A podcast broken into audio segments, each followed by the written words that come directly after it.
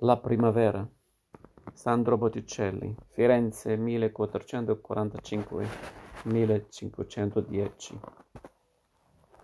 Conosciuto con il nome convenzionale di primavera, la pittura mostra nove figure della mitologia classica che incedono su un prato fiorito, davanti a un bosco di aranci e alloro il primo piano a destra Zeffiro abbraccia e feconda la ninfa Clori, raffigurata poco oltre nelle sembianze di Flora, dea sulla fioritura.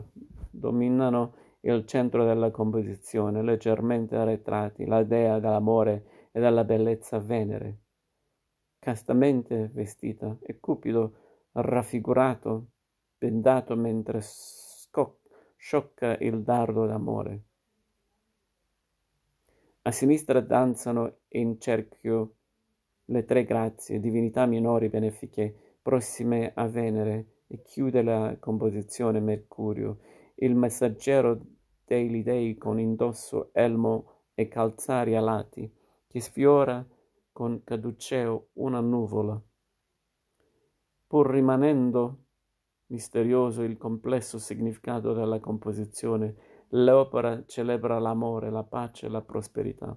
La vegetazione in cui coloro, colore scuro è in parte dovuto all'alterazione del pigmento originale è rischiarata dall'abbondanza di fiori e frutti. Sono state riconosciute ben 138 specie di piante diverse. Accuratamente descritti da Boccelli servendosi forse di erbari. La cura per i dettagli conferma l'impegno profuso dal maestro in quest'opera, confermato anche dalla perizia tecnica con cui è stata realizzata la stessura pittorica. Realizzata su un supporto di legno di pioppo, l'opera si trovava alla fine del XV secolo nella casa in via Larga, oggi via Cavour, degli eredi di Lorenzo di Pierfrancesco de' Medici, cugino di Lorenzo il Magnifico. Stava appeso sopra un lettuccio, una sorta di casapanca con schienale caratteristica dall'arredamento delle residenze signorili